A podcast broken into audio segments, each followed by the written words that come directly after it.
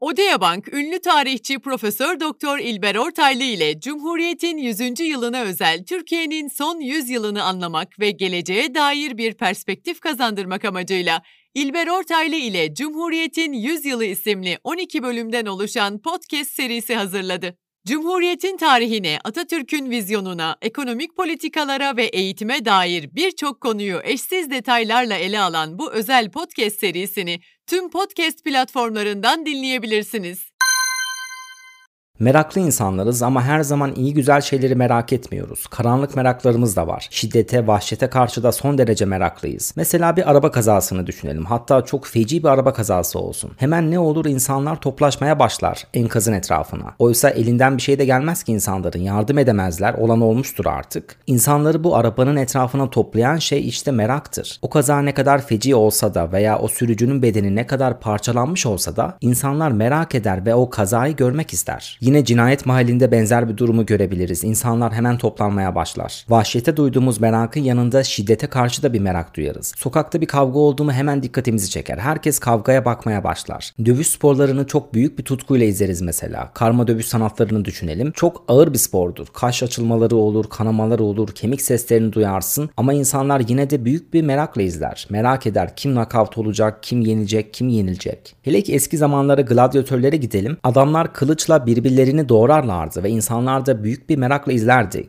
kim kazanacak, kim kaybedecek, kim ölecek, kim hayatta kalacak diye. Veya eski zamanlardan başka bir örnekte halka açık infazlar. Bir kişi ya asılarak ya giyotinle ya da bir cellat ile infaz edilir ve meraklı halk da bu infaz anını izlemek isterdi. Günümüzde ise korku oyunları veya korku filmleri bu şiddete ve vahşete duyduğumuz merakı tatmin ediyor. Morbid merak deniyor aslında tüm bu anlattığım duruma. Şiddete, vahşete duyduğumuz meraklara. Ama ben bu videoda karanlık merak demeyi tercih edeceğim ve karanlık meraklarımıza en güzel örneklerden biri de seri katiller.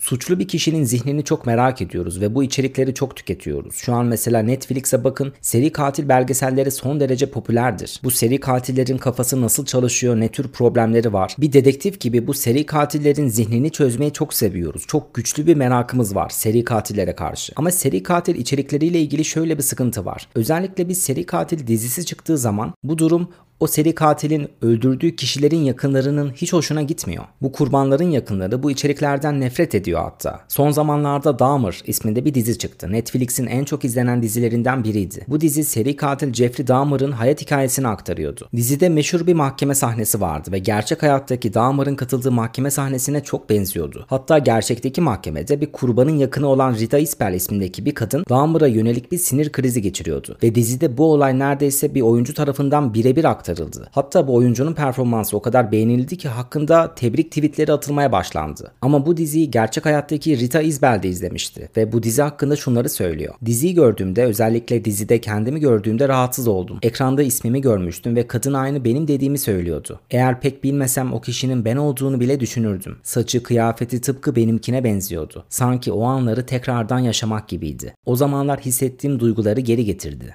Rita Isbell'i canlandıran bu oyuncuya yönelik tebrik tweetleri atılmaya başlandı. Ama bu tweet'i alıntılayanlardan biri de Rita Isbell'in akrabasıydı ve tweetinde şöyle diyordu. Kimseye ne izleyeceğini söyleyecek değilim. Biliyorum gerçek suç medyası şu an büyük. Fakat eğer gerçekten kurbanları merak ediyorsanız benim ailem bu şova öfkeli. Travmalarımızı yeniden tetikliyor. Peki ne için? Daha ne kadar filme, şova, belgesele ihtiyacımız var? Bir seri katil belgeseli veya dizisi çıktığı zaman o seri katilin öldürdüğü kurbanların yakınlarından bir tepki gelir genelde. Özellikle Dahmer'a bu konuda çok tepki geldi. Ama biz tüketiciler ise bu açıdan biraz iki yüzlüyüz. Şöyle ki kurbanların yakınlarına hak veriyoruz. Düşünsene bir yakının çok sevdiğin birisi manyak bir seri katil tarafından öldürülmüş hatta öldürülmekle kalınmamış, parçalanmış ve yenilmiş. Ve sen de haklı olarak böyle bir gerçeğin dizi haline getirilmesinden rahatsız olur olursun. Biz seri katil içerikleri tüketenler bu kurban yakınlarının haklı haykırışını kabul ediyoruz. Ama buna rağmen yine de izliyoruz aslında. İki yüzü derken bunu kastediyordum. Dizi izlerken kurbanlarla empati yapmaya çalışıyoruz ama gerçek hayattaki kurban yakınlarıyla empati yapmak pek işimize gelmiyor.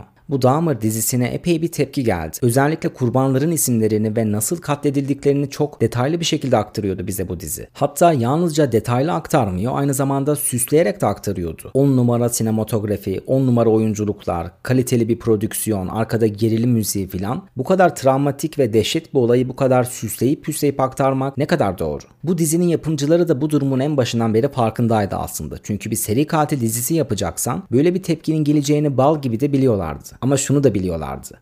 Bu dizi izlenecekti ki izlendi. Dahmer dizisi birkaç hafta Netflix'te bir numaraydı ve diziyi ben de izledim. Hatta muazzam bir merakla izledim. Arada bir ya ben ne izliyorum diye sorduğum oldu kendime ama izlemeye her türlü devam ettim. Burada aslında demek istediğim konu şu. Karanlık meraklarımız var ve bu karanlık meraklarımız o kadar güçlü ki bazen bizi mıknatıs gibi çekiyor. Bazen kendimiz bile tutarsızlığı fark etsek de bir seri katil içeriğini tüketebiliyoruz gayet. Seri katil içeriklerine olan bu yatkınlığımız karanlık meraklarımızın ne kadar güçlü olduğuna dair bir gösterge aslında.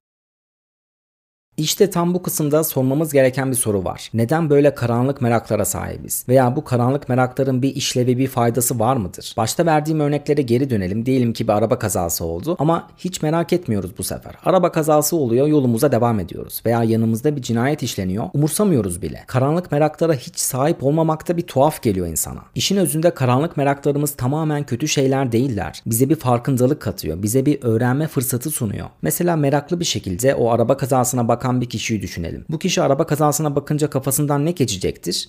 Ya bu kaza neden oldu? Acaba sürücü fazla hızlı mı gidiyordu, virajı mı alamadı yoksa? Bu felaket kazaya ve hayatını kaybetmiş sürücüye baktıkça bu meraklı kişinin kafasında şunlar geçer. Ya eğer ben de araba sürerken çok dikkat etmezsem benim sonum da böyle feci bir ölüme çıkabilir. Ve işte bu karanlık merakı aslında ona bir ders de vermiştir. Yine cinayet mahalline duyulan meraklar da buna benzer. Özünde karanlık meraklarımız bize şunu demeye çalışıyor.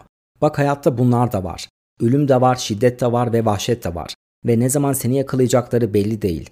Bu karanlık merakların sayesinde bunlara hazırlanabilirsin. Seri katillere duyduğumuz bu saplantılı merak da bu açıdan yorumlanabilir. Ama bu durum biraz daha karmaşık. Bunun için hayvanlar alemine gitmemiz lazım. Zebralar aslan gördü mü illaki kaçmazlar. Bazen o aslanı büyük bir dikkatle izlerler. Bir aslan aç olduğu zaman zebranın onu izlemesi mantıksızdır. Çünkü aslan hemen ona doğru hareketlenebilir. Ama bir aslanın karnı toksa o kadar da sorun teşkil etmez. Yakınında zebra olsa da ona doğru hareketlenmez. Ve böyle zamanlarda zebralar büyük bir konsantrasyon motivasyonla aslanı izlerler. Hatta bu duruma avcı gözlemi denir. Başka canlılarda da vardır. Bu davranışın amacı ise şudur. Sana saldıracak olan canlının neye benzediğini anlamaya çalışmak. Nasıl hareket ettiğini, ne tür reflekslere sahip olduğunu, nasıl göründüğünü bunu anlamaya çalışmak. Bu sayede avcı hakkında bir bilgi sahibi olmak ve o avcı sana saldıracağı zaman da bu gözlemin verdiği ipuçlarıyla ondan kaçmak. Avcısını izleyen zebra için bu durum çok kıymetli bir öğrenme fırsatıdır ve bizim de şeytani zihinlere veya katillere ilgi duymamızın bir sebebi de budur. Çünkü onların zihinlerini anlamaya çalışarak belki gerçek hayatta kendimizi onlardan koruyabileceğiz. Böyle içerikleri tüketmek, karşılaştığımız kişilerin tekinsiz veya tehlikeli biri olup olmadıklarını ayırt etmekte bize yardımcı olabilir. True crime veya gerçek suç dediğimiz bir tür var. Bu tür katillerden tutun işkenceciler, tecavüzcüler ve aklınıza gelebilecek her türlü suç hikayesini aktarır bize. Ve bu gerçek suç içeriklerini en çok tüketenler erkekler değil, kadınlar. Kadınlar bu içerikleri erkeklerden daha meraklı. Bu istatistik başta bir tuhaf geliyor. Sanki erkeklerin daha meraklı olması gerekmiş gibi görüyoruz. Ama durum şöyle. Konu dövüş veya savaş olduğu zaman erkekler daha meraklı. Ama konu gerçek suç içerikleri olduğu zaman kadınlar daha meraklı. Ve gerçek suç içeriklerinde içinde şöyle bir şey de var. Kurbanların çoğu kadınlar. FBI'ın raporuna göre Amerika'daki seri katillerin öldürdüğü kişilerin %70'i kadın. Ve bu seri katillerin çoğunda cinsel motivasyonlar da var. Peki kadınlar neden hem cinslerinin bu kadar zarar gördüğü bir türe karşı bu kadar meraklı? Yine önceki örneklerde olduğu gibi bu tür içerikler kadınlara bir öğrenme fırsatı sağlayabilir çünkü. Gerçek hayattaki sapıklara veya psikopatlara karşı bir farkındalık katabilir onlara. Tabi bunun yanında farklı etmenler de olabilir. Adli tıp psikiyatristi Howard Foreman kadınlardaki empati üzerinden bu konuya yaklaşır. Yetişkinliğe ulaştığınızda ortalama olarak kadınlar erkeklerden daha fazla empati kurabilirler. Bu gerçek suç türünün kadınlar için erkeklere kıyasla daha ilgi çekici olmasına yol açabilir. Çünkü kurbanla daha fazla empati kurarsanız bu size daha alakalı ve daha sürükleyici gelir. Ve tabi hepsinden öte seri katil içeriklerini bu kadar tüketmeyi sevmemizin nedeni bize bir adrenalin vermesi bize bir heyecan katması. O heyecanı seviyoruz. Özünde toparlarsak karanlık meraklarımız. Şiddete, vahşete karşı duyduğumuz meraklar o kadar da kötü değil. Bizi hayata hazırlıyor bir yerde. Çünkü hayat çiçek böcek değil. Hayatın da çok kaba, çok çirkin bir tarafı var. Şiddetin veya vahşetin ne zaman karşımıza çıkacağını bilmiyoruz. Ve bu karanlık meraklarımızı asla tatmin etmemek de kötü. Çünkü hayatın karanlık taraflarıyla yüzleştiğimizde bu sefer hazırlıksız yakalanabiliyoruz ve dumura uğrayabiliyoruz. Yapılan bir araştırma korku içeriklerini sıkça tüketenlerin pandemi başladığı zaman psikolojik açıdan daha dayanıklı olduğuna ulaştı. Şimdi bu araştırmanın mantığını bir anlamaya çalışalım. Korku filmi veya korku oyunu tüketirken ne olur? Korkarız ama korkumuza rağmen devam etmeye çalışırız. İşin keyfi oradadır. Bazen çok korkarsak kapatabiliriz oyunu veya filmi ama korkmamıza rağmen devam etmek ve en sonunda o korku içeriğini bitirebilmek bize bir güç verir. Hatta korku içerikleri bu açıdan maruz kalma terapisine de benzer. Maruz kalma terapisinde ne olur? Diyelim ki bir kaygın var, sosyal anksiyete. Sana bir sunum yaptırmaya çalışırlar ki korkunla yüzleşebilesin ve o korkunu yenebilesin. Veya diyelim ki örümcek korkun var. Örümcekle seni aynı ortama sokmaya çalışırlar ve o örümceğe maruz kaldıkça senden o korkunu yenmeni isterler. Baktığımızda korku içerikleri de bu terapiye çok benzer bir mekanizmaya sahiptir.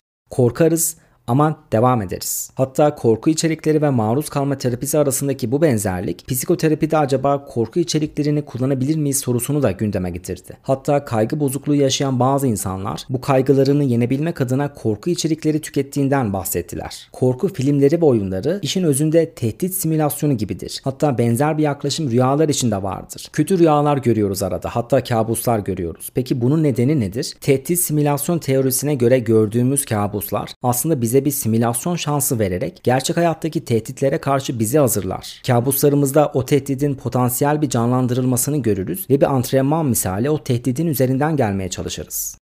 Karanlık meraklarımız sadece kendiliğinden oluşan şeyler de değil. Gerçek hayatta başımıza gelen büyük bir felaket de karanlık meraklarımızı tetikleyebiliyor mesela. Pandemiden sonra satışı en çok artan kitaplardan biri Camus'un Veba kitabı oldu mesela. İnsanlar birden veba hakkında meraklanmaya başladılar. Virüse, kıyamete ve korkuya dair içerikler pandemi döneminde ciddi bir artış gösterdi.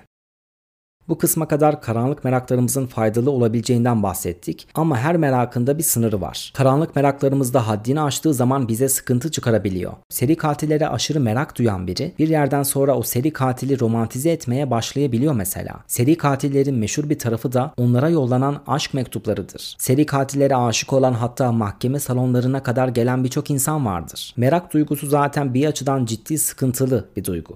Diyelim ki bir uyuşturucu bağımlısına gidin, müptezele gidin ve sorun ki neden uyuşturucuya başladın?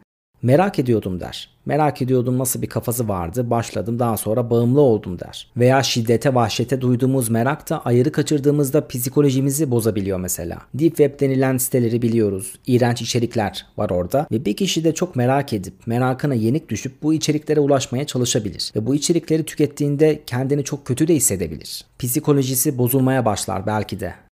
Tüm bu bahsettiğim karanlık meraklarımıza bakalım hepsinin kesiştiği bir kavram var. Ölüm.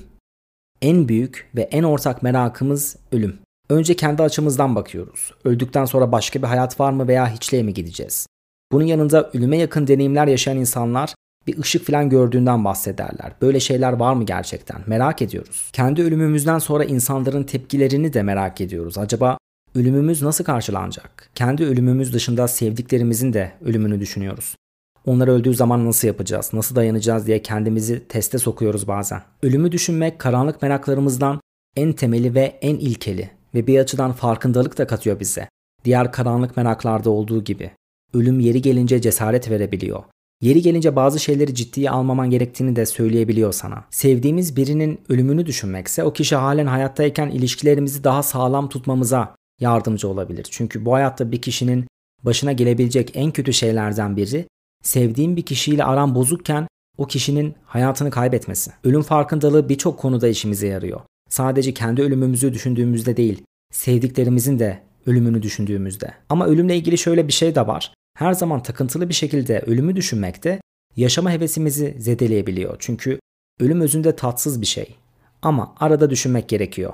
Kendimizin ve sevdiklerimizin de bir gün öleceği gerçeğini. Stoacılardaki bu negatif görselleştirme pratiğine benzetiyorum ben bu karanlık meraklarımızı. Negatif görselleştirme nasıl işler? Başına gelebilecek çok kötü bir senaryoyu düşünürsün ve sanki başına gelmiş gibi davranırsın. Bunun üzerine o felakette nasıl mücadele edebilirim, nasıl ayakta kalabilirim gibi soruları kendine sorarsın. Böyle yaparak kendini daha güçlü bir insan haline getirmeye çalışırsın. Karanlık meraklarımız da biraz böyle işliyor. Hayatın o kaba çirkin tarafını fark etmemizi istiyor ve bunun sonucunda hayatın o çirkin tarafıyla yüzleştiğimizde daha güçlü duruyoruz.